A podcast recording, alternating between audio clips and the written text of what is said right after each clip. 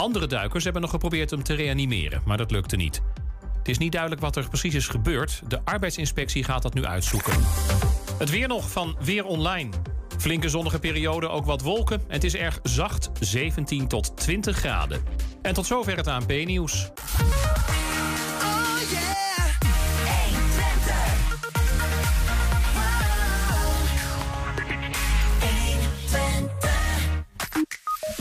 Het landschap verandert voortdurend, ook in Twente. En het roept vragen op. Die vragen die brengt kunstenaar en...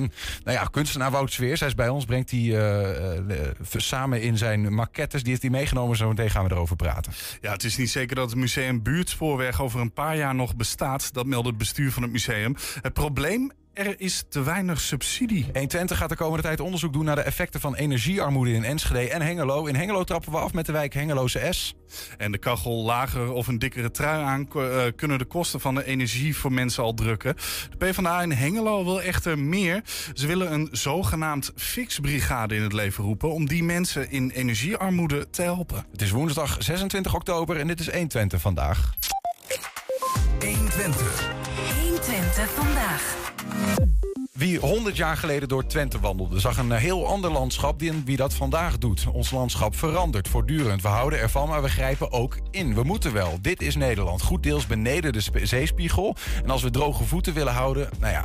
Klimaatverandering, dat noopt ook tot snelle nieuwe veranderingen. Te nat, te droog, te veel, te weinig water, dat soort dingen. Maar hoe doen we dat nou op een manier die mooi is? En die wat mooi is, ook mooi laat. En wie moet dat dan doen? Techneuten, economen, natuurliefhebbers.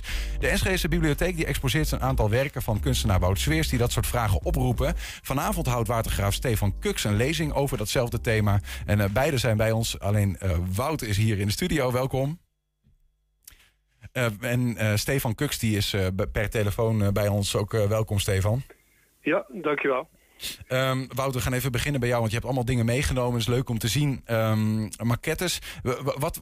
Leg ons eens uit, wat zien we hier voor ons? Laten we eens beginnen. Dit is de maquette van de stuwwal van Enschede. Mag je de microfoon wel iets hoger vasthouden? Ja, zo beter? Ja, helemaal top. Oké. Nou, nogmaals, dit is de stuwwal waar Enschede op ligt. Hier ligt Enschede, hier zie je de Tankenberg.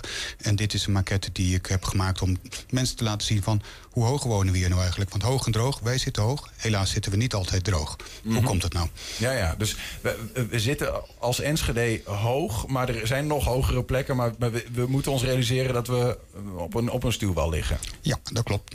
Met alle gekke bodem van dien. Iedereen kent hier de keileem. Mm-hmm. Het water wat niet weg wil. We zitten hier hoog.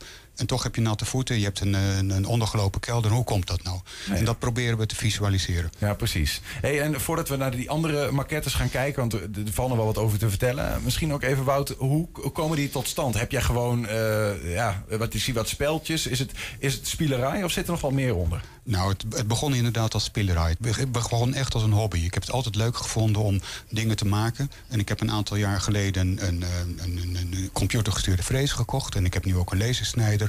En dan ga je dingen proberen. Ik was altijd veel met water bezig. En hoe ziet dat er nou uit? Dat wil je aan andere mensen laten zien. En van het een komt het ander. We hebben een goede tekening, die snijd je uit. Ja. En dan kijk je, wat kan je daarmee? En dat blijkt leuk te zijn. Nou, dan ga je nog een stapje doen. En nog één, en nog één. En ineens zit je op een plek waar je helemaal niet had gedacht dat je er zou komen. Namelijk? Hier. Ja, precies. Dus, want dit is wel echt serieus. Liggen wetenschappelijke modellen echt onder? Ja, nou ja, wetenschappelijke modellen. Wat hieronder ligt is echt de topografie van Twente. Mm-hmm. Ik heb de hoogtekaarten gedownload. Je kunt die in Nederland tegenwoordig makkelijk downloaden. Die heb ik gebruikt. Dus er zit wat dat betreft geen artistieke vrijheid hierin. De enige vrijheid die ik heb genomen is dat Twente niet zo getrapt is. Maar ja, dat is omdat ik dat uit een paar lagen piepschuim wilde maken. Ja. Eén technische vraag nog, zou je microfoon wat rechter kunnen houden? Want ik merk het een beetje zoet en ik denk dat het zo beter wordt. Top. Je hebt nog meer, want we willen graag zien wat je gemaakt hebt, Wout. Nou, dan gaan we even verder. Ik weet niet of ik je kan helpen door het af te nemen. Leg die maar even op de vensterbank. Deze leg ik weg. En dit is een maquette, die heb ik gemaakt. Dit is de IJssel. Je moet even weten wat is. Hier loopt de IJssel door de IJsselvallei. Hier heb je de Veluwe. Hier heb je Sallandse Heuvelrug. Hier ligt Zwolle. Hier ligt Arnhem. En de hele IJssel loopt... hier langs. En die heb ik gemaakt voor een museum wat hier ligt, het IJsselinie Museum. En die wilde laten zien, wat zou er nou gebeuren als de IJsselinie in werking wordt gezet. Dat zou hier een dam worden gelegd. Het water uit de Rijn zou allemaal door de IJssel worden gestuurd. En dan gaat de hele zaak hier onder water, met het idee dat dan de Russische tanks niet door kunnen rijden. Het museum bestaat nog steeds. De IJsselinie is natuurlijk nooit gebruikt, want in plaats van een tank neem je gewoon een vliegtuig. Maar ik zal eens laten zien hoe dat werkt. Kijk, want het idee was... We hebben water mee. Ja, we hebben water bij ons. En ik heb een doekje voor je, want jullie vinden elektronica en water natuurlijk een verschrikkelijke combinatie. Mijn laptop. Echt niet, hè? Nee, het maakt je niks uit. Nou, oké, kijk, er komt dus de overstroming aan. Er gaat nu water op de maquette aan de ene kant. En we hebben dus een soort van... dwars doorsneden van de IJssel. Ja, ik giet een beetje te hard, maar je ziet dat het water inderdaad in de rivierbedding gaat. En dat er ook al een deel onder water staat. Daar loopt het eroverheen. Nou loopt het water bij Fortmond. En bij Fortmond, dat is leuk, want daar is... Kijk, nu overstroomt de hele boel. Bij Fortmond, waar het water nu is, daar is ook een overlaat gemaakt voor het programma Ruimte in de Rivieren, of Ruimte voor de Rivieren. Mm-hmm. En dan zou daar bij hoge watervloeden al het water overheen kunnen gaan. Ja. Nou, enzovoort, enzovoort. Water loopt nou bij Hattem. En dan daar stroomt heel Zwolle nu onder water. En met een beetje pech loopt Kampen straks ook nog onder water. Nou, dit is het mooie wat je ziet hier, dus wat er gebeurt als zo'n hele IJssel overstroomt. En de kunst was... niet eens wat af te drogen, Wout. Het is allemaal... Gewoon binnen de perken van de IJssel gebleven en de uiterwaarden, of hoe je het wil zeggen. Ja. Nou, ik dacht al van, wat zou een landschap nou zijn als je werkelijk zulke grote hoge muren hebt. Maar... Ja, precies. Ja, dat zou heel anders worden. Maar dat zijn dus weer leuke dingen. Je maakt iets en je denkt, goh, hoe zou dat nou in het groot straks weer worden? Want dat is natuurlijk, ik noemde al even in die intro... Jouw expositie heeft ook wat te maken met vragen die een veranderend landschap... of in ieder geval die... klimaatverandering met zich meebrengen. Ik begreep dat je eerder met een collega even... dat is misschien wel een mooi voorbeeld. Nu gaat het over klimaatverandering die andere weertypen geeft... en daardoor moeten soms ingegrepen worden. Maar bijvoorbeeld in de jaren 70 was het de ruilverkaveling... Ja. Die ervoor zorgde dat... hoe kunnen we het landschap nou economischer indelen? Dus was het een economische drijfveer om het landschap te veranderen. Maar als er alleen maar economen naar hadden gekeken... dan was het hele Twentse landschap verknipt... zoals je dat in sommige plekken ziet. En gelukkig is er ook nog een stukje coulissenlandschap gebleven... Maar wat minder ingegrepen is. Wat voor vragen heb jij gesteld of die je tegenkwam als je met die dingen bezig was? Met die maquettes? Ja, sorry. Het gaat eigenlijk twee kanten op. We hebben natuurlijk inderdaad die concrete vraag van waar komt het water? En wat kun je doen tegen verdroging? Want dat was wel een vervolgvraag hierop. Van, kun je laten zien wat er nou gebeurt als het zo nat is? Waar loopt het water heen? En hoe komt het nou dat het hier overstroomt? Maar... hoe je wilt dat het landschap eruit ziet... dan zou je dus met een aantal mensen hieromheen moeten gaan kijken... zien van, kijk, daar loopt het water naartoe. Wat kunnen we er nou aan doen? En kom nou eens met wat voorstellen. En zet hier maar voor mijn part wat boompjes op neer.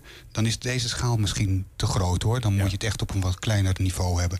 En met elkaar gaan bespreken van... ja, wat vind je nou de moeite waard om te bewaren? Hoe wil je dat het landschap er over 50 jaar uitziet? Ja. En die vraag die vind ik wel heel belangrijk. Ik ben wel benieuwd om even... Overigens zie ik ondertussen dat de IJssel is gaan lekken... van onderaf, hier aan deze kant. Ik leg even zal dit doekje er gewoon onder leggen. Zo. Om even de watergraaf erbij te halen. Want die hangt nog steeds aan de telefoon natuurlijk. Heeft meegeluisterd, Stefan Kuks.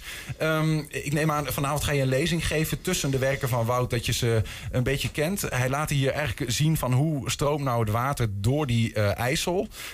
Om het ook inzichtelijk te maken. Kunnen jullie wat met dit soort dingen? Of is het voor jou... dit is dagelijks werk om met maquettes te werken? Nou, wij maken weinig maquettes. We doen veel met computermodellen. Maar dat komt eigenlijk op hetzelfde neer. Dus we brengen het reliëf van het landschap... kunnen wij in beeld brengen. En daar studeren we ook op hoe je dat landschap ook kan laten veranderen... en aanpassen aan klimaatverandering. Ja. Interessant gesprek. Ik zat goed naar te luisteren. We zitten inderdaad hoog en droog in Oost-Nederland... dat droog klinkt als zon uit. Dan heb je geen last van zeespiegelstijging en overstromende rivieren. Maar de keerzijde van droog is dat we de afgelopen 5 jaar... al 4 hele droge jaren en dus eigenlijk watertekort hebben gehad. Dat is ook klimaatverandering. En de uitdaging is om in dat mooie Twentse landschap... wat heel veel reliëf heeft, stuurwallen, laagtes, hoogtes... om daar weer meer de natuurlijkheid in te benutten voor die beide extremen. Als het heel hard regent, en het gaat harder regenen door klimaatverandering, dan moet er voldoende ruimte hebben om dat water op te kunnen vangen. Nou, daar hebben we al heel veel voorbeelden van, een kristalbad tussen Enschede en Hengelo. Alle wadis. Ja, alle wadis, inderdaad. En die wadis hebben tegelijk ook functie voor het andere probleem als het te droog is. Want we moeten eigenlijk zorgen dat we veel meer water vasthouden in die ondergrond van het landschap. En ja, dan moet er echt iets gaan veranderen in het landschap in Twente. Want het is een beetje eenheidsworst geworden. De steden zijn helemaal dichtgeplaveid met stenen en asfalt en verharde tuinen. En het buitengebied is eigenlijk ook te veel een monocultuur in landgebruik geworden. We moeten weer veel meer variatie krijgen en veel meer die bodem, die ondergrond benutten. En die moeten we eigenlijk openmaken. Dus in de stad bijvoorbeeld tevels eruit, plantjes erin. Zorgen dat we weer open beken krijgen. Die wadis zijn een heel goed voorbeeld. Mm-hmm. Dat deze water moeten we in die ondergrond kunnen trekken. En daar in de zomer, als we tekort hebben, moeten we er weer van kunnen profiteren. Wat voor een rol spelen jullie als... want je bent de voorzitter van het waterschap, zo moet ik dat een soort van zien als watergraaf. Wat voor een rol speelt het waterschap daarin? Ja, het waterschap is een overheid, net als... provincie, gemeente en het Rijk. Maar we zijn de vierde bestuurslaag die zich alleen bezighoudt met water en klimaatverandering. En wij zorgen er echt voor dat, want Nederland is een delta van 4 grote Europese rivieren. Daar kun je eigenlijk niet doen wat we nu doen in die Europese delta. We hebben een enorme economie ontwikkeld met de haven Rotterdam en Schiphol en heel veel steden in de Randstad onder zeeniveau. Dat zou normaal helemaal niet kunnen. Dus we hebben Nederland heel kunstmatig gemaakt eigenlijk, zodat we toch al die dingen kunnen doen. En dat kon altijd met het idee dat de zeespiegel niet echt ging stijgen. En dat is nu wel het perspectief. Die zeespiegel gaat stijgen door opwarming van de aarde. Dat is klimaatverandering. We gaan meer regen krijgen. Dus we zijn doelgeschoten. We moeten weer meer natuurlijkheid in het landschap krijgen. Dus dat betekent in steden watergangen met groene structuren erlangs. Ook in het buitengebied moeten we veel meer ruimte maken voor waterberging en ook voor vasthouden van water. Dus sponswerking in de bodem beter benutten. Nou hadden we het net ook even over die vragen die soms ook door het landschap zelf gesteld worden, door het klimaat, maar soms ook door economische belangen, zoals bijvoorbeeld met die ruilverkaveling. Als alleen economen naar het landschap kijken, nemen ze een andere beslissing dan als alleen het waterschap naar het landschap kijkt, neem ik aan. Ja. Hoe werkt dat eigenlijk? Praten jullie met al die verschillende facetten? Of wie heeft daar eigenlijk uiteindelijk het zeggenschap in? Dat is precies waarom de waterschappen in Nederland zijn en niet in andere landen. Juist om een soort tegenhanger te zijn voor die alsmaar doorgaande economische ontwikkeling. Waar op zich niks op tegen is, maar als je alsmaar alleen denkt vanuit economische groei, lineair omhoog. En je vergeet dat dat ten koste gaat van je natuurlijke leefomgeving, dan pakt die natuurlijke leefomgeving op een gegeven moment je weer terug en die neemt het heft in eigen handen. Ja. En die slaat dan toe met wateroverlast en droogte en allemaal dingen waar we dan niet meer weten om te gaan. Dus dat moet veel meer met elkaar in balans komen. Dus in Twente moet het gesprek over economische ontwikkeling echt gekoppeld worden aan hoe willen we Twente duurzaam maken en hoe zien we de toekomst vanuit klimaatperspectief in Nederland. En daarvoor zijn waterschappen. Eens in 4 jaar hebben wij verkiezingen. Die zijn weer op 15 maart volgend jaar, 2023. Mm-hmm. En dan wordt een bestuur gekozen wat juist bezig moet met deze dilemma's. Hoe kan je in Twente goed wonen, werken, recreëren? Ja, jullie houden dan ook rekening met die andere facetten die meespelen. Dus de economische vragen die erbij komen. Of laten jullie mensen invliegen die daarover meedenken? Nee. Dus van de ene kant, wij zijn er om te helpen in die economische ontwikkeling. Te zorgen dat je door kan gaan met bedrijventerreinen, met nieuwe woonwijken, op een manier dat het ook klimaatbewust gebeurt. Maar soms steek ook de vinger op en zeggen we van ja, dit is niet zo'n goede plek om een industrieterrein of een nieuwe woonwijk aan te leggen. En dat kun je beter op een andere manier doen of op een andere plek. En daar hangen wij eigenlijk tegen in de ruimtelijke discussie. En dat is ook een beetje hoe het werkt in Nederland. Ik wil nog ook even, Wout, naar wat... want je hebt volgens mij nog 1 model meegenomen. Of zag ik dat verkeerd? Ja, pak hem maar, die bruine. Die bruine pak ik er even bij. Pakt hij erbij. Die ligt hier op de grond. En terwijl Niels de maquette erbij pakt. Mocht je nou wat we hier hebben... Nou, hier hebben we een volgend model. Sorry, je wou zeggen, mocht je mee willen kijken, dat kan hè, via 120.nl. Ja, dat wou ik inderdaad zeggen. Nou. Mooi. Nou, wat zien ze dan als ze mee gaan kijken? Wat je hier hebt is eigenlijk een wat ruwer, eenvoudiger model van een rivier met een paar meanders. En waar een uiterwaard aan zit, waar misschien wat overstromingsgebieden in zitten. En hiermee kun je, als je water in laat lopen, dan kun je zand erin gooien. Of je kunt bijvoorbeeld een huisje ergens neerzetten. Of je de vraag stellen van waar zou je nou willen gaan wonen. En het leuke is, dit model, het eerste model, dat is lastig te maken. Daar heb je een frees en alles voor nodig. Deze hier, die maken we met een schuimsnijder. Dus we kunnen nu de vraag stellen aan mensen van hoe vind jij dat je landschap eruit moet zien? En als ze dan beginnen, meestal wordt die vraag, niemand weet dat. Ja. Misschien weet Stefan het wel, die heeft er al veel meer over nagedacht. Maar voor de meeste mensen is dat een hele lastige vraag. Hoe ziet dat, en aldoende, een beetje al spelend, ga je samen misschien met andere mensen zo'n landschap bouwen. En dan ga je eens proberen van hoe loopt dat water daar nou doorheen. Het leuke is, als we een landschap bouwen en je zegt niet, we gaan een rivier bouwen, dan komen daar ook ineens hele andere ideeën in van wat niet direct met water te maken heeft. Waar zet je een stad? En dan wordt het leuk, want dan ga je ineens praten niet alleen over water, maar dan heb je het over de samenhang. En misschien moet er wel ergens een mooi gebied komen of een recreatiepark.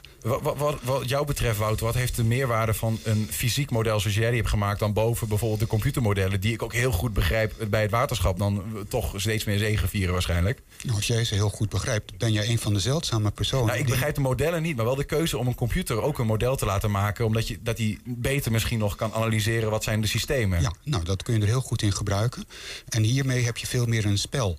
Hiermee maak je een spelende wijs. Je zou kunnen zeggen, je maakt eigenlijk een aantal scenario's van hoe wil je nou dat je landschap eruit ziet. Maar je gaat ook ontdekken van, als ik hier nou eens een waterloopje maak, wat gebeurt er nou eigenlijk? Ja. En dat is het spel, is de meerwaarde. Ik heb nog een aantal foto's gemaakt in de bibliotheek.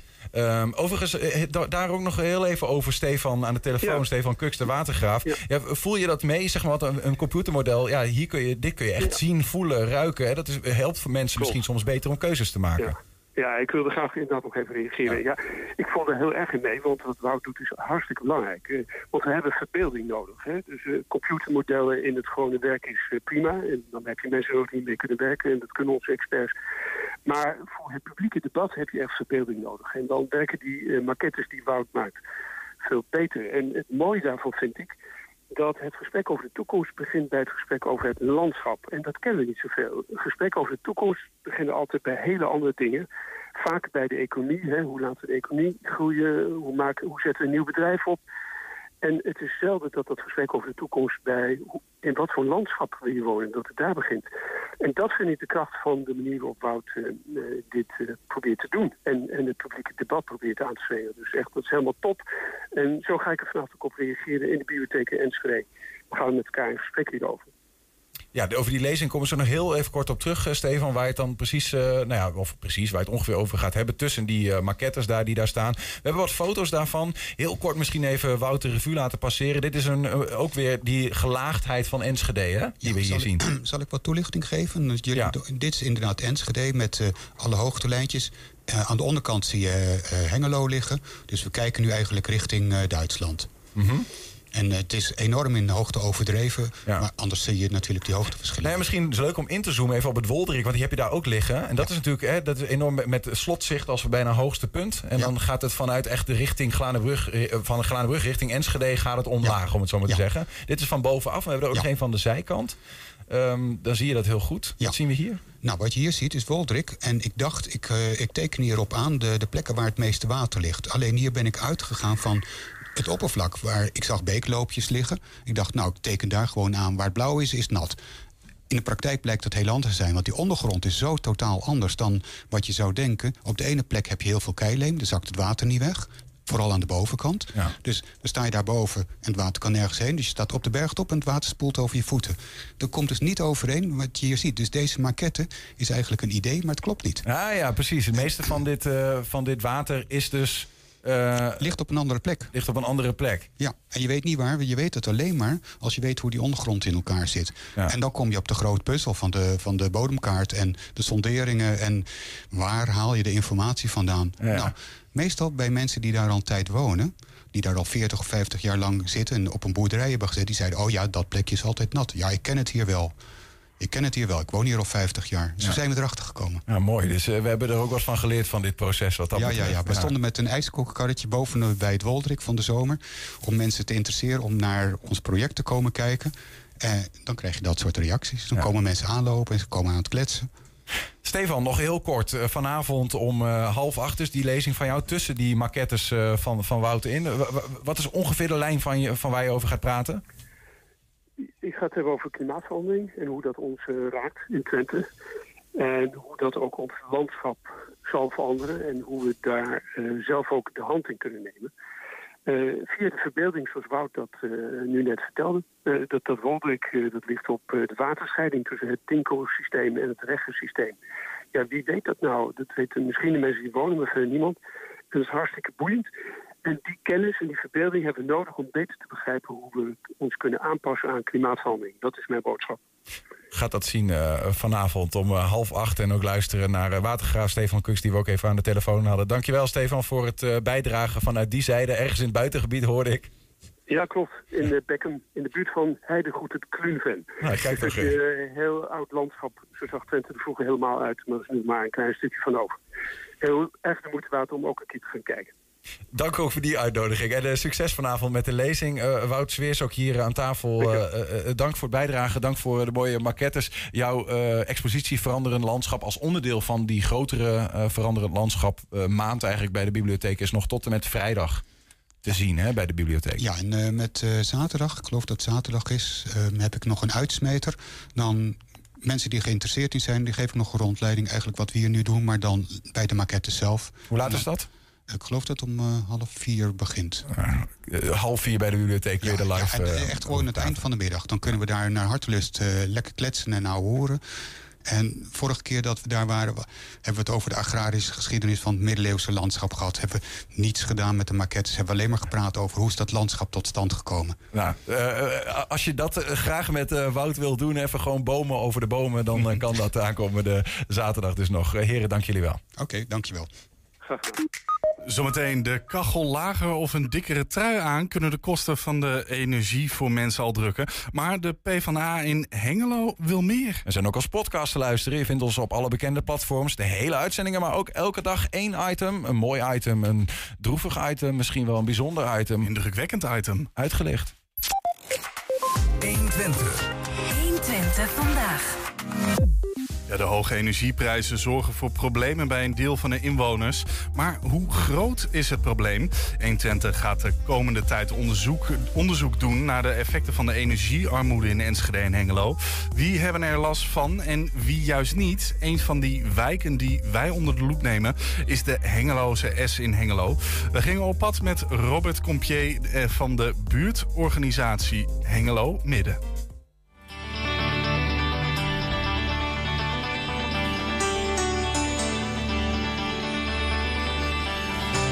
Wat voor wijk is de Hengelose S?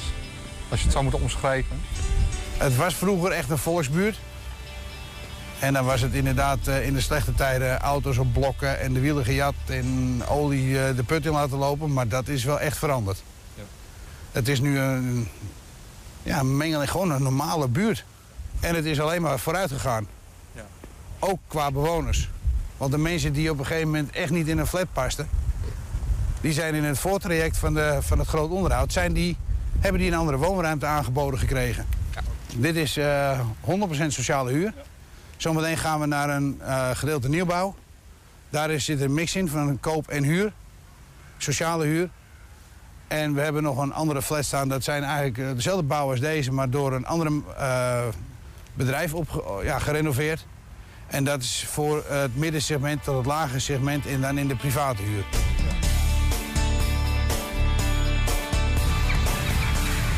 Want dit is de flat waar jij ook in woont? Dit is waar ik in woon, ja. En zijn die ook goed geïsoleerd? Ja, dat is perfect geïsoleerd. We hebben nu sinds het groot onderhoud hebben we gevelisolatie. Dus alle spouwmuren zijn nu goed geïsoleerd. We hebben HR++ glas erin zitten. Nieuwe kunststof kozijnen die niet tochten. En anders kun je ze bij laten stellen, zodat het inderdaad tochtvrij is. Ja, en de energiekosten zijn een heel stuk gedaald. Vroeger hadden we energielabel K van kartonnen doos. En dat is natuurlijk stukken verbeterd nu. Ja. Ook met een intern ventilatiesysteem.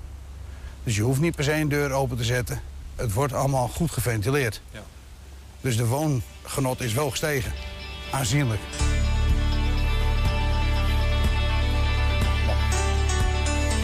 Ja, want zoals die flat waar jij dan woont, die is dan wel goed gerenoveerd. Maar het lijkt me ook dat er waarschijnlijk hier nog wel appartementencomplexen zijn of woningen die van wel bij ons nog niet helemaal functioneren. Dat klopt. Er zijn woningen bijvoorbeeld aan de Achterhoekse Molenweg, die moeten nog. Die hebben bijvoorbeeld geen geïsoleerde daken. Ja, dat brengt natuurlijk een heleboel kou met zich mee en dat is momenteel natuurlijk de vijand. Ja. Die zullen ook een veel hogere gasprijs hebben, of gasrekening hebben als wij hier nu. Maar ja, daar moeten we ook wat aan doen. Maar ja, de woningbouw kan ook maar zoveel. En gelukkig heeft de overheid het ook door en komen er nu eindelijk regelingen dat we het allemaal moeten redden deze winter. En volgende winter, ja, zien we wel weer. Ja, we zitten hier super strak aan het Weusdagbos. Of het Weusdagpark, sorry. En, nou ja, Kastelbad, Weusdagbad, nou, open grasvelden nog. Kinderen kunnen hier veilig spelen. Er komen geen auto's, of minimaal. Want we hebben niet de duurste woningen in Hengelo, maar we hebben wel de beste ligging van allemaal. Hier stonden lage huizen tussenin. En die zijn al lang geleden, tenminste een jaar of 10 geleden, gesloopt. Een heleboel. Er zijn ook een aantal flats tussenuit gehaald. De laatste flats zijn vier jaar geleden weggehaald. Ja, en hier hebben we dan, wat er over is, hebben ze verbouwd. Ja. En het is een lage flat en een hoge flat. Ja. En de rest is aangepakt door wel bij ons. Dit was de firma Koopmans die dit verbouwd heeft. En die heeft er meteen op de plekken waar ruimte was, hebben ze meteen weer andere nieuwbouwwoningen tussen gezet. En die zie je dan, als je door zo'n parkje loopt, zie je die daar. En dat is op een gegeven moment allemaal weer nieuwe zonnepanelen, warmtewisselaars. Daar zit alles in wat je maar kan bedenken. En ook als je kijkt op straat, er ligt geen rotzooi meer. Het is allemaal redelijk schoon. Alleen bij ons in de Hengeloze S moeten we nog even een aantal dingen aanpakken, zodat we inderdaad dat wild storten, dat we dat ook onder de knie krijgen. Ja, precies. Nou, dan moet het toch goed komen. Want wat dat er gaat, is het een prachtige wijk geworden. Ik woon er nou 20 jaar. Vroeger was het echt niet grappig. Dan wou je na 12 uur niet meer over straat lopen. Nu kan het weer. Ja, zometeen. Het is namelijk niet zeker of Museum Buurtspoorweg over een paar jaar nog bestaat. Dan meldde het bestuur van het museum. Het probleem is, er is te weinig subsidie. 120 vandaag. De energiekosten zijn voor mensen met een kleine portemonnee nauwelijks meer op te brengen. Maatregelen zoals de kachel lager zetten of nemen van isolerende maatregelen kunnen helpen om de energierekening te drukken. De PvdA in Hengelo die wil een zogenaamde fixbrigade in het leven roepen die mensen in de energiearmoede helpt. We gaan erover praten met Vincent ten Voorde, fractievoorzitter van de PvdA daar. Goedemiddag, Vincent. Goedemiddag, Niels. Een fixbrigade?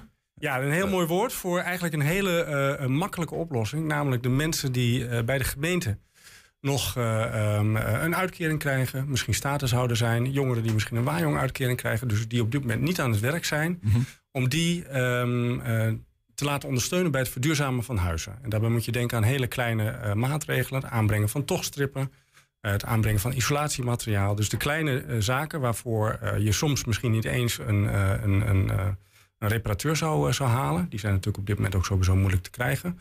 Maar waar mensen misschien wat moeite mee hebben om die aan te brengen. En zo proberen we de mensen die, nou, even plat gezegd, in de bakken zitten bij de gemeente, werkervaring op te laten doen en ook wat structuren te krijgen.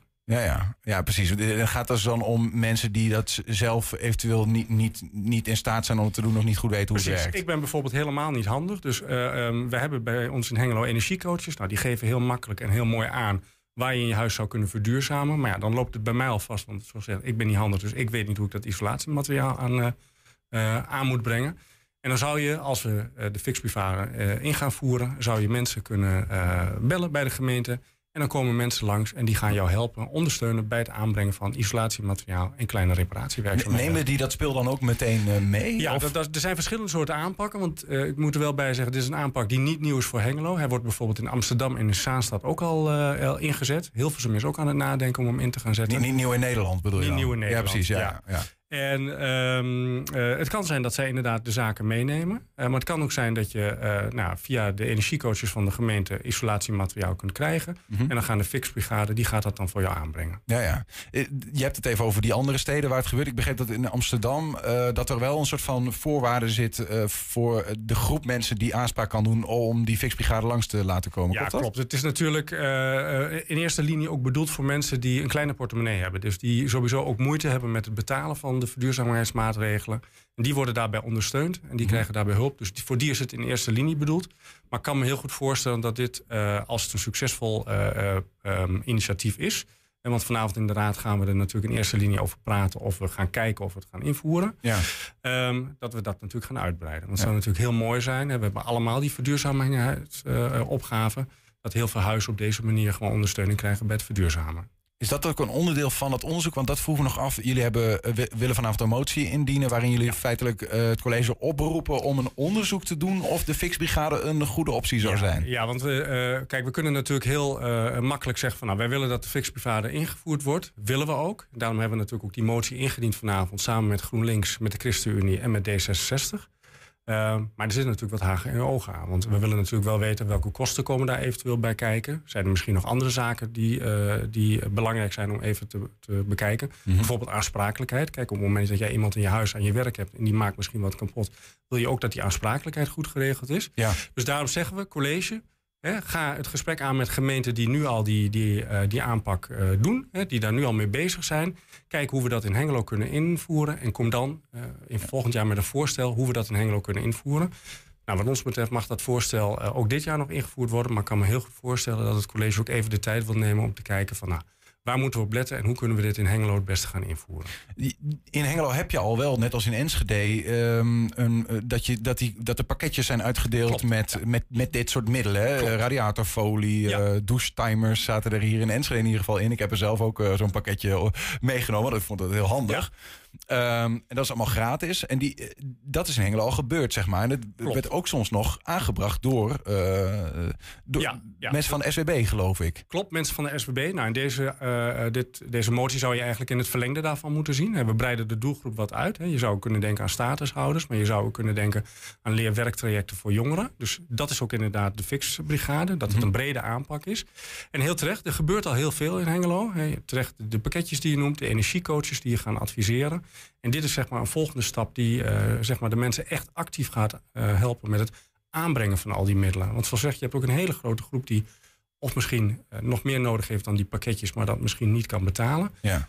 Maar natuurlijk ook de mensen, we noemen het net al... de mensen die gewoon niet in staat zijn, om wat voor reden dan ook... om die isolatiematerialen zelf aan te brengen. Ja, en dan is het natuurlijk heel lastig als jij vaklui moet gaan bellen. Nou, dat is op dit moment gewoon heel erg lastig, want die zijn moeilijk te krijgen. Mm-hmm. En dan zou de fixbrigade een hele mooie oplossing kunnen zijn. En als het er gaat om, want uiteindelijk... Ik weet eigenlijk niet zo goed. Volgens mij helpen die kleinere energiebesparende maatregelen... die kunnen al een hele slok op een borrel helpen. Zeker. Maar je hebt het natuurlijk ook over huizen... waar veel grotere dingen nodig zijn. Ja. Hè? Dat er enkel glas is bijvoorbeeld. Klopt. Dat soort gekke dingen die je nog steeds tegenkomt. Ja. Daar gaat het niet over, denk ik. Nee, daar gaat het niet over. Dit gaat echt over de kleine besparingsmaatregelen. Dus dan moet je denken aan isolatiemateriaal achter de verwarming. Je moet denken aan tochtstrippen. Echt aan kleine dingen. Ja. En natuurlijk is in Hengelo ook veel in de maak voor dit soort grote zaken. Dus wij zijn bijvoorbeeld bezig met het opzetten van een energiefonds, een duurzaamheidsfonds. Waar je dat soort grotere maatregelen uit zou kunnen betalen. Maar dit gaat echt om die hele kleine maatregelen. Mm-hmm. En heel terecht wat je zegt, ook die kleine maatregelen helpen al enorm. Ik woon zelf in een jaren 30 huis. We hebben onlangs ook nieuwe tochtstippen laten aanbrengen. En je merkt gewoon dat het niet meer tocht in huis, of een stuk minder tocht. Dus ook die hele kleine maatregelen, hoe klein ook... dragen al bij aan verduurzaming. Wat ik me ook wel afvraag, ik heb het idee, maar dat is gewoon een gevoel, hè, dat de mensen die deze fixbrigade bijvoorbeeld weten te vinden, of de gratis energiebesparende maatregelen, ook de mensen zijn die soms zelfs in een wat duurder huis wonen, omdat ze wat slimmer de gaten weten, die middelen weten te vinden. Ik snap wat je bedoelt. En toevallig hadden we gisteravond een politieke markt. En daar ging het ook bijvoorbeeld over de extra energietoeslag die we in Hengelo hebben ingevoerd, bovenop die energietoeslag van het Rijk. Waarbij de wethouder aangaf, er wordt eigenlijk maar mondjesmaat gebruik van gemaakt. Dus we moeten opschalen in de communicatie. Ja. En wat ik heel mooi vond, is dat de wethouder echt een aantal concrete voorbeelden aangaf van hoe ze dat wil gaan doen. Dus door echt bij de mensen langs te gaan, door op te schalen in de communicatie, meer gebruik te maken van social media. En ik denk dat je echt toch de mensen moet opzoeken daar waar ze zijn. Dus in de wijken. En dan echt, en daar zou je de energiecoaches voor in kunnen zetten, deur aan deur moeten gaan. Ja. Om ervoor te zorgen dat de mensen weten dat die regeling er is. Want dat is natuurlijk wel een uitdaging. Heel veel mensen weten vaak ook niet van regelingen die er zijn.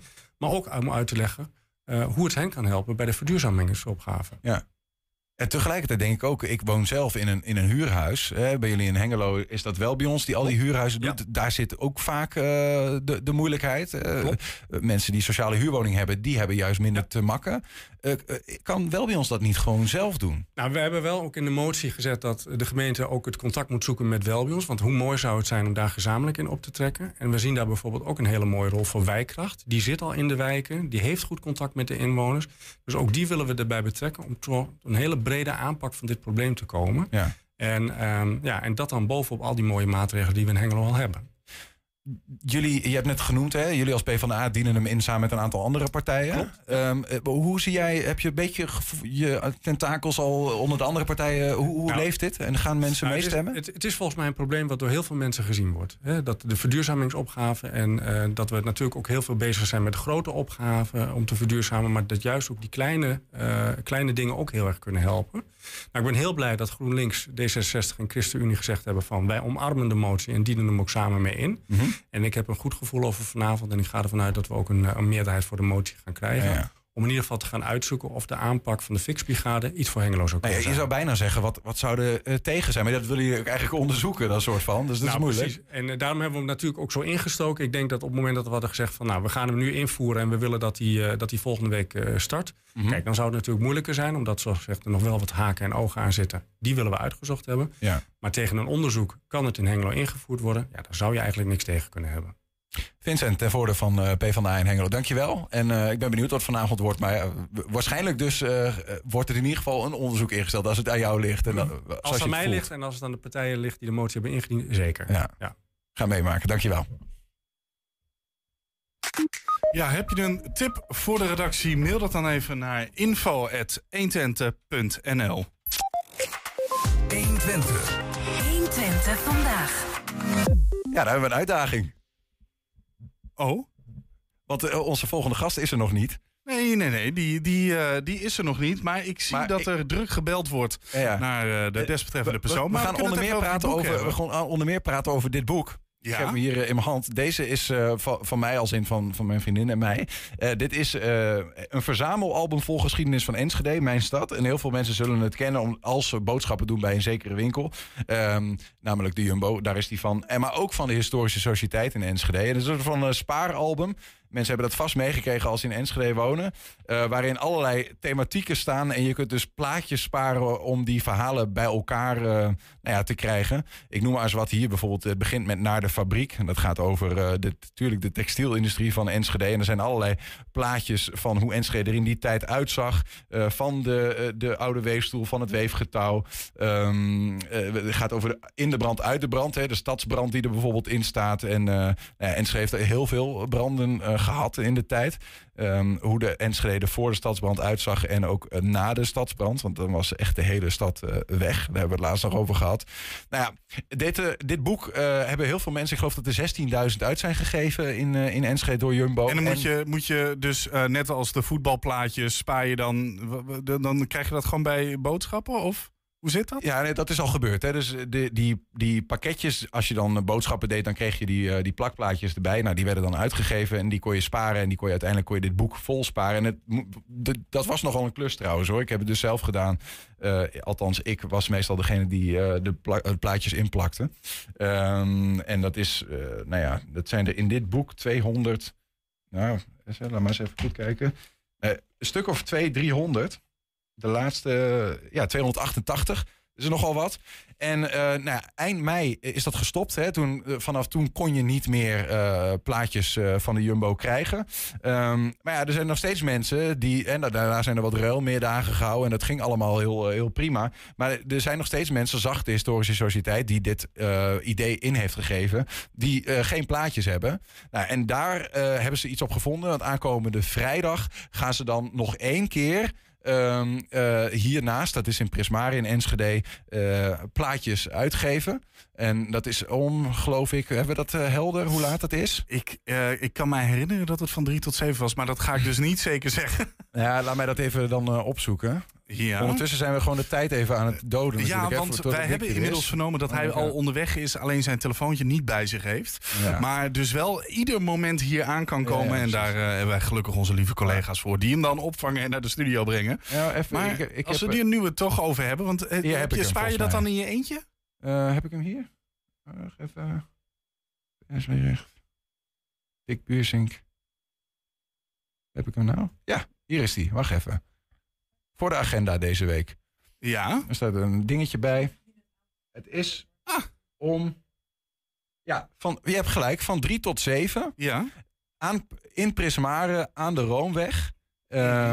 Aankomende vrijdag dus van 3 tot 7 in Prismari aan de Roomweg bij de Historische Sociëteit. Dus de allerlaatste ruilmiddag, dus de allerlaatste kans. En je hebt dus wel kans dat, omdat die Jumbo werkt daar ook aan mee zelf, dat je dus daar echt je hele boek nog kunt vullen, mocht je dat willen. Oké, en ik heb vernomen dat hij er zo meteen aankomt. Maar ik wil dat Dick Buursink, kunnen we hem ook even erover vragen, maar ook over die buurtspoorweg, een museum natuurlijk. Ja.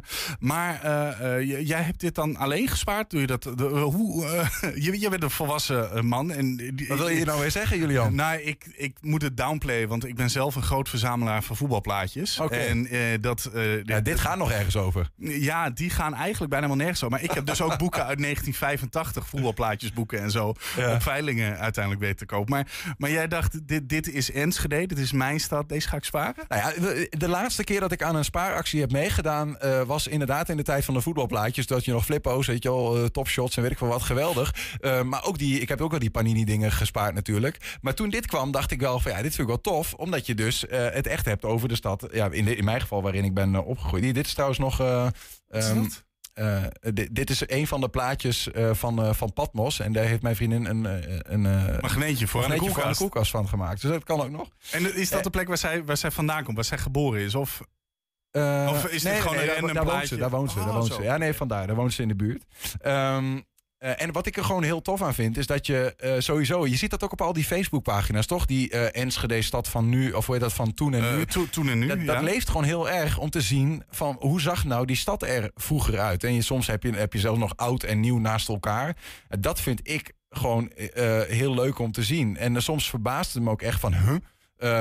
was de binnenstad op dat moment, zag het er zo uit, weet je wel? Dat er gewoon bijvoorbeeld straten liepen waar auto's doorheen reden. Dan krijgt zo'n stadserf een hele andere look dan hoe het er nu uitziet bijvoorbeeld. Mm-hmm. Dus ik vond het heel leuk om al die kaartjes bij elkaar te sparen. Maar ik moet heel eerlijk zeggen, mijn vriendin moest wel altijd zeg maar zeggen van... nou, zullen we ze dan nu maar weer inplakken? Want ik had zoiets van, gewoon bekijken en het is goed. Maar dat plakken, dat is wel echt een crime trouwens. Ik ben er ook steeds beter in geworden. Niet van die halfscheve plaatjes. Nou ja, als je een keer een verzamelactie hebt gehad. Het hele boek. Weet je, ik kan precies zien in het boek wat mijn allereerste plaatje was die ik heb geplakt. Want die zit zo scheef als een... wat is er heel scheef? Als de Eiffeltoren. Hoe heet dat scheve ding? Toren van Pisa. Toren van Pisa. Ja, die bedoel ik. Laat eens zien aan de camera dan. We zijn nu toch aan het keuvelen, dus daar kunnen we ook... Nee, ik ben de hele tijd al dingen aan laten zien, Julian. De camera, mensen kunnen meekijken. Sorry. Ik zie jou vanaf hier. Is Dick Buursink al binnen? Daar zit ik even te kijken. Ik kwam net aanfietsen, hoor. Ik zie Dick Buursink. Ja, daar is hij. Hey Dick, kom deze kant op. Zo zie je maar weer. Live televisie, dames en heren. Het blijft zo machtig mooi... Maar goed, we gaan met Dick niet alleen praten over dit album... en over wat er te doen staat vrijdag. Maar ook over andere dingen. Want hij heeft meerdere petten op. Het zal je verbazen van deze meneer. Dick, die kan niet stilzitten volgens mij. Klopt dat, Dick? Nou, zomaar stilzitten word je niet oud. Welkom, leuk dat je er bent. We hebben de tijd even volgepraat over het Jumbo-album... en hoeveel plezier ik eraan heb gehad om hem zelf vol te sparen. Ik heb hem meegenomen. Ik heb de ruilmiddag niet meer nodig. Okay. En over hoe ingewikkeld het in het begin was om te leren... hoe je het plaatje nou echt recht in de vakjes plakt. Ja.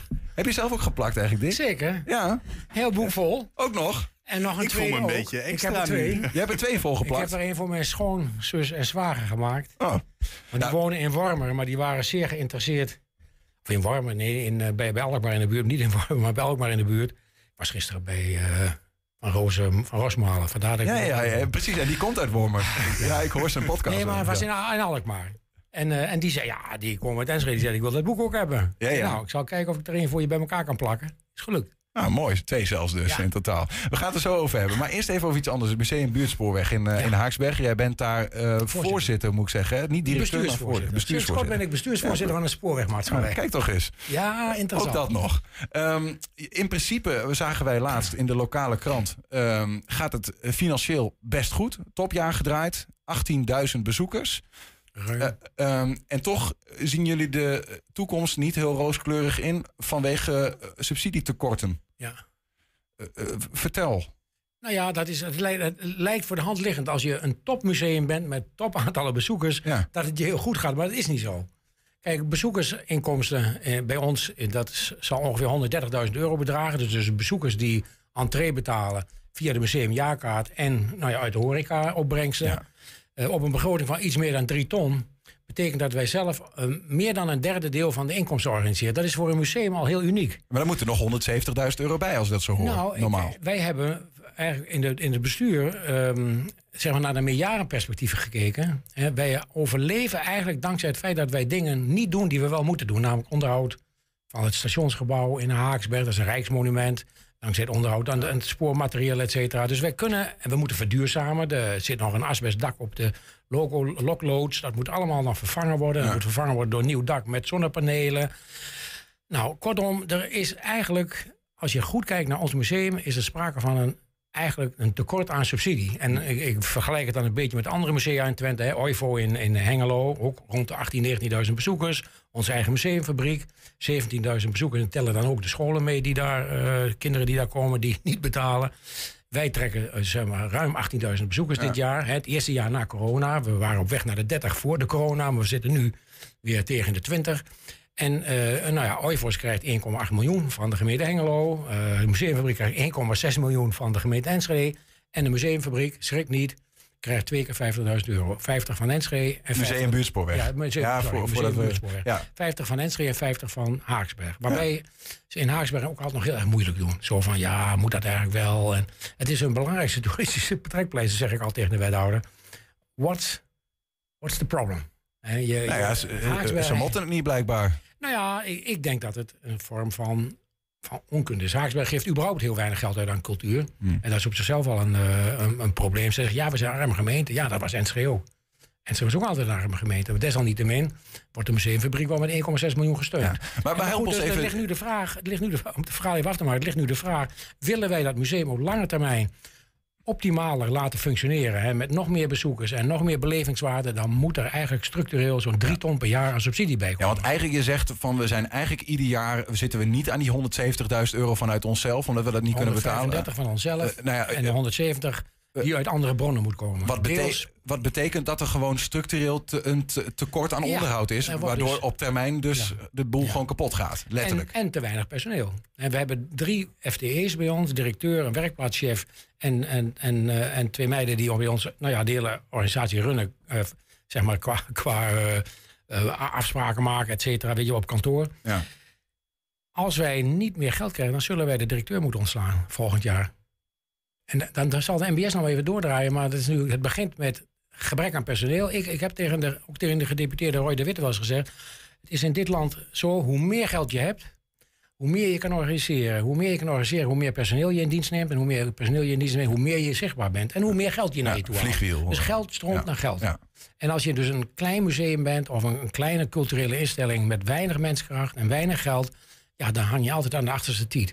En wij hebben als bestuur, echt een bestuur met professionals tegenwoordig. Ja. En hebben wij gezegd, dat kan zo niet. Ja, maar het is niet dat jullie niet gezien worden. Want je noemde het al, 18.000 bezoekers. Hè, dat is niet veel minder dan de sterk gesubsidieerde andere instellingen. Nou, soms nog meer zelfs. Ja, maar dus dan vraag ik me toch een beetje af.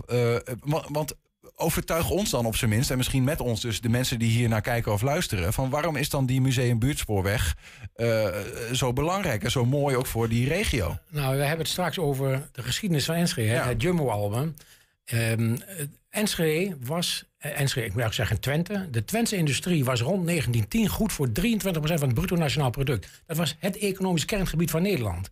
Dat kon alleen maar dankzij het feit dat er aan alle kanten treinverbindingen waren. Er werden kolen aangesleept, er werden katoen aangesleept, er werden producten afgevoerd. Dus we hadden 5 treinen die van verschillende kanten de stad binnenkwamen. Daar is er eigenlijk nog maar 1 over. Nou, dat is het spoor van Hengelo en Enschede door naar Gronau. Ja. Nou, de MBS was de spoorlijn naar Winterswijk. Nogal essentieel voor met name aanvoer van kolen. En dus voor de geschiedenis van Twente en met name die industriële ontwikkeling die begin 20e eeuw enorm booming is geweest. Mm-hmm. Enschede groeide elk jaar met 1000 inwoners in die jaren. Dat verhaal van Enschede, of eigenlijk van Twente, met die industriële ontwikkeling, die innovatie. Al die spoorwegen die er lagen. Al die spoorlijnen. Wij zijn het enige stukje van al dat spoor, dat heet dan buurtspoor. En dat zijn als het ware kleinere lijnen. Wij zijn het enige stukje spoor wat nog in bedrijf is. Waar je nog zichtbaar die industriële ontwikkeling van Twente kan beleven. En wij proberen de belevingswaarde van het museum ook te vergroten door die geschiedenis van die industrialisatie. En die enorme booming textielindustrie. Om dat te koppelen aan ons museum. Hè, zodat je ook beleeft waarom was dat spoor nou zo belangrijk. Dus belevingswaarde vergroten. Nou, dat vraagt allemaal om inzet van menskracht en inzet van geld.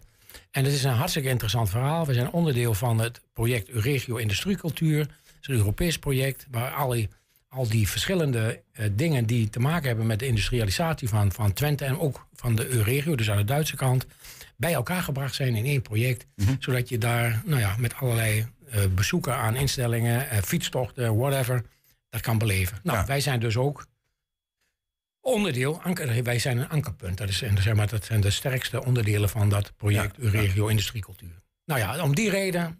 Kijk, als wij vinden dat die geschiedenis zichtbaar moet zijn en ook belangrijk is om het profiel van Twente mee op te poetsen, dan zul je dit in stand moeten houden. En anders dan ik vind het eigenlijk een beetje onbegrijpelijk, maar dat zul je met me delen. Maar ik bedoel, want het is natuurlijk een wonderlijk geheel. Het is een spoorlijntje van Boekelo naar Haaksbergen. Het is het spoor van Enschede naar Winterswijk, maar het is het laatste stukje van het spoor. Precies, en er staan tientallen oude treinmodellen die daar te zien zijn. Een stuk of 10 echte oude locomotieven, deels stoom, deels diesel. We hebben heel veel gerestaureerde wagons. En we hebben de E-trein waar Lansing mee rijdt, weet je wel, die culinaire trein.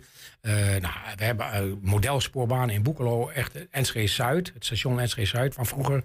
Helemaal op schaal nagebouwd, de oude platvoet. Staat in de loods in Boekelo. We hebben echt materiaal zat. Ja. Maar wil je als museum die context van die museumspoorlijn ook laten zien, dan moet je eigenlijk de geschiedenis van Twente zichtbaar maken. Langs die lijn. Er is gewoon geld voor nodig. En het begint met de instandhouding. Wat zou je willen? Want volgens mij, wat zou je willen als er geld genoeg was en ook besef genoeg, bijvoorbeeld bij Haaksberg en Enschede? Wij hebben berekend dat willen wij die lijn op een normale manier in stand houden. Ook iets personeel erbij, zodat we ons ook beter kunnen verkopen en ook betere projecten nog kunnen organiseren. Dan is er eigenlijk structureel 3 ton nodig. Dus 150.000 van Haaksberg en 150.000 van Enschede. Of een andere verdeling. En als de provincie mee zou doen, en dan zou dat door 3 gedeeld kunnen worden. Nou, dat is nu de inzet. Het perspectief is, als dat niet gebeurt, dan gaat dit bestuur over 1 of 2 jaar weg. Want daar is eigenlijk geen museum te besturen op die manier. En de directeur zal volgend jaar ontslagen worden, want die heeft een contract tot november 23. Ja. Zolang kunnen we haar ook betalen. Ja. En als die situatie dus niet structureel verbetert, dan is op termijn het museum niet te redden. Oké, duidelijk. Dat is een duidelijk verhaal. Dat is gewoon, de urgentie is duidelijk gemaakt. En dan ga ik even praten met een andere Dick Buursink, namelijk de voorzitter van de Historische Sociëteit. Die raakt hier wel aan natuurlijk, want dit raakt ook aan het verhaal van de geschiedenis. Het is allemaal bij de geschiedenis. Want ik neem aan dat jouw geschiedenishart, om het zo maar te zeggen, als man van Enschede en van dat hele verhaal, dat dat ook pijn doet als zoiets niet meer is. Ja. Het is zo essentieel voor die ontwikkelingsgeschiedenis dat je eigenlijk, ik zou er enorm van balen als dat niet doorgaat. Kijk, wij zijn nu bezig om de tram van Enschede terug te halen. Dat is ook onderdeel van de gouden jaren van Enschede. Hè? De tram die 20 jaar in Enschede gereden heeft. Nou, die staat in Overloon. En die wordt aan gerestaureerd. Maar die proberen wij naar Enschede te halen. En daar is iedereen daar mee eens. Mm-hmm. Ook zo'n stukje van die geschiedenis. Ja. Enschede, gouden jaren. Het stadhuis is toen gebouwd. Ja. Het mocht allemaal wat kosten. Het moest allure hebben. Enschede had een tramlijn van het station naar Glanerbrug. En dat was natuurlijk de bedoeling om het in de toekomst uit te breiden. Nou, dat is maar je ziet wel langzaam dat dat soort dingen toch wel weer... dat mensen misschien wel door dit soort initiatieven... maar die grachten die weer terug gaan op een andere manier. Maar je ziet dat het toch een beetje leeft bij de mensen. En over die geschiedenis gesproken... we hebben hem allebei onze eigen album weer volgespaard. Maar er zijn mensen die het spaaralbum... over de stad van Enschede nog niet vol hebben. Ja. En daar is een mogelijkheid. Een laatste mogelijkheid. Wij krijgen veel vragen... maar kunnen jullie nog een plaatje leveren? We moeten dat nummer nog of 2 of 3. Ja, en wij hebben ze ook niet. En dus wij zeiden in overleg met de Jumbo... zeiden wij, nou, zullen we nog eens een keer een middag... een ruilmiddag organiseren. Jumbo zorgt ervoor dat er ook nog wat materiaal... wat zij nog hebben aanwezig is. Dus iedereen die nog plaatjes zoekt voor het Jumbo-album over Enschede... vrijdagmiddag tussen 3 en 7 uur 's avonds... zijn wij daar met heel veel plaatjes. En mensen die dubbel hebben, neem ze alsjeblieft mee... en lever die bij ons in, zodat we ook die weer uit kunnen zetten. Ja. En wij hopen, wij hopen dat iedereen zijn boek vol krijgt. Ja. Er zijn er... 12.000. 12, oké. 12.000, want er zijn 16.000 gedrukt. 12.000 zijn er al uitgegeven. Ja, ja. Maar nog niet eens alles. Ik ben ontzettend trots op. Dus 12.000 Enschedese huishoudens nemen nu kennis van de bijzondere geschiedenis van Enschede. Ja, ja. Maar dat verbaast me toch niet alles. Mensen hebben soms ook gekozen van, nou laat maar zitten, hoef ik niet te hebben. Ja, er zullen ook mensen zijn die zeggen, nou ja, als je student bent en je studeert hier, je komt uit, weet ik welke buitenplaats, Amsterdam of zo. Ja. Dat je denkt, maar wat moet ik met de geschiedenis van Enschede? Ja, dat is waar. Maar stel dat we hem niet hebben en we zien dit en we denken van, nou ja, hupsakee, kunnen we dan nog langs gaan om ook een boekje bij jullie te halen of kan dat niet meer? Dat moet je met de Jumbo overleggen. Oh. Wij zijn bezig om te kijken of wij naar met name het voortgezet onderwijs een project Enschede, geschiedenis van Enschede. Dus we hebben via onze bestuurslid Rita van der Weter... in contact met alle docenten die geschiedenis geven. En wij proberen dus voor al die voortgezet onderwijsscholen... in groep klas 2 of 3 van het voortgezet onderwijs... een projectweek te organiseren rond de geschiedenis van Enschede. En daar hebben we honderden, als ik Rita geloof... bijna 1000 boeken voor nodig. Ja. Weet je, dus die boeken die zijn niet weg. Die worden ook niet weggegooid. Die worden op een andere manier ingezet om, in dit geval geschiedenisonderwijs te geven. Was dit een meesterlijke zet? Was dit een meesterlijke zet om dit te maken? Eerlijk gezegd vind ik het zelf een fantastisch resultaat. Kijk, er zijn natuurlijk veel meer boeken gemaakt over geschiedenis van Enschede... in een oplaag van 1000 of 2000. Never ever een oplaag van 16.000. En waarvan de 12.000 opgehaald zijn en mensen actief aan het sparen zijn gaan... ook de beelden zien, ze zelf in moeten plakken. Nou ja, dan neem je die geschiedenis toch wat makkelijker tot je. Nee, ik vind... Het is echt, ik ben er heel trots op. Ja. Wat heb je, dat is misschien moeilijk te zeggen... maar wat heb je zien gebeuren in de stad met het uitgifte van dit boek? Zijn mensen, is daar iets over te zeggen? Wat voor effect heeft het dan? Ja, ik was net op vakantie. 28 mei was de laatste dag dat je het album bij de Jumbo kon ophalen of plaatjes. Toen is er ook een ruilmiddag bij alle Jumbo-vestigingen geweest. Buiten, hè? Hadden ze wat prachtige dag, 28 mei. En nou, ik ben er niet bij, maar ik kreeg me iedereen uit. Het was fantastisch. Allemaal mensen die met elkaar in gesprek raakten. En heb je dat nog? En ik heb dit nog in de aanbieding, weet je. En ook over die geschiedenis praten. Ja. Het is dus ook als een soort sociaal experiment. Mensen die samen probeerden hun boek vol te krijgen. Ja. En ik hoorde eigenlijk alleen maar positieve verhalen over. En de Jumbo heeft hartstikke goed aan meegewerkt. Er werden gevulde koeken uitgereikt. En er was wat te drinken bij al die bijeenkomsten. Dus het was echt mooi. Ja. Mooi feest. Ik moest ook wel lachen. De moeder van mijn vriendin, die was ook aan het sparen. En die had wel voor 4 mensen of zo, weet ik veel. Maar dat was soms ook, heb je een plaatje? Want de vriendin van de moeder van de zus van die heeft die nog nodig. En die hadden dan 5 lijstjes, hield ze bij, weet je wel. Ja. Ik heb nu net van iemand een mail gekregen... die was met zijn 3e boek bezig. En die zei, ik lees dat, dat jullie dat gaan doen. En ik heb nog een stuk of 40... en dus ik kreeg al die nummers via de WhatsApp aangereikt. Ja. Of ik zou vrijdagmiddag maar even die 40 nummers bij elkaar willen halen. Ja, dat zegt iets. Hè. Ik kwam hier in Prismare in het voorjaar... net nadat het boek verschenen was. En daar zaten rond die ronde tafel in Prismare... zat een hele groep mensen, allemaal met zo'n boek voor zich... Wat gebeurt hier? Ja. Die hadden met elkaar afgesproken om daar te gaan zitten... om plaatjes uit te wisselen met elkaar. Ja. Ik vind dat is natuurlijk prachtig. Mooi is dat. En dat gebeurde op veel meer plekken. Het was echt leuk. En dit soort dingen kunnen ook nog... Ik heb het net even laten zien. Koelkastmagneetjes ervan gemaakt. Dat soort dingen. Tafereelen. Weet je wat ik hoorde? Dat mensen maken... dat spelletje met 2 gelijke kaartjes. Memory. Ja, memory kaart. In het verpleeghuis... op de posten hebben ze er een memory spel van gemaakt. Geweldig. Ja, die mensen zullen een feest van herkenning voor die mensen. Ja, natuurlijk. Joh. Ja. Als je oud bent. Die gingen daar ook collectief met elkaar boeken halen, plaatjes sparen. Ah, ja. Prachtig. Als jij jouw memory-spel nog niet compleet hebt, dan kun je dus aankomende vrijdag... gekkigheid. Maar als je je boek nog niet vol hebt, dan ga er vooral langs. Het is gewoon gratis, kun je ze dan ophalen wat je nodig hebt. Ja, lopen en als je 1 of 2 plaatjes moet, dat wordt allemaal geregeld. Aankomende vrijdag is dat dus 28 oktober van 3 tot 7. Dick Buusink, dankjewel voor een mooie actie en de succes vrijdag nog even. Dank je. Daarmee zijn we ook aan het einde gekomen van 120 vandaag. Terugkijken, dat kan direct via 120.nl. En vanavond om 20:08 en 10 ook op televisie te zien. Zometeen kun je op de radio gaan genieten van Henk Ketting met de Kettingreactie. Veel plezier en tot morgen. 120. Weet wat er speelt in Twente. Met nu het nieuws van 5 uur. Goedemiddag, ik ben Robert-Jan Knook. Justitie wil dat zangeres Glennis Grace 200 uur werkstraf krijgt voor het aanvallen van 2 Jumbo-medewerkers begin dit jaar in Amsterdam. De 2 raakten daarbij gewond. Grace heeft er heel veel spijt van, zei ze eerder vanmiddag in de rechtszaal. Er staan nog 6 anderen terecht voor het geweld. De politie heeft iemand aangehouden voor een schietpartij bij het Centraal Station van Amsterdam. Die was 1,5 week geleden rond 1 uur 's nachts.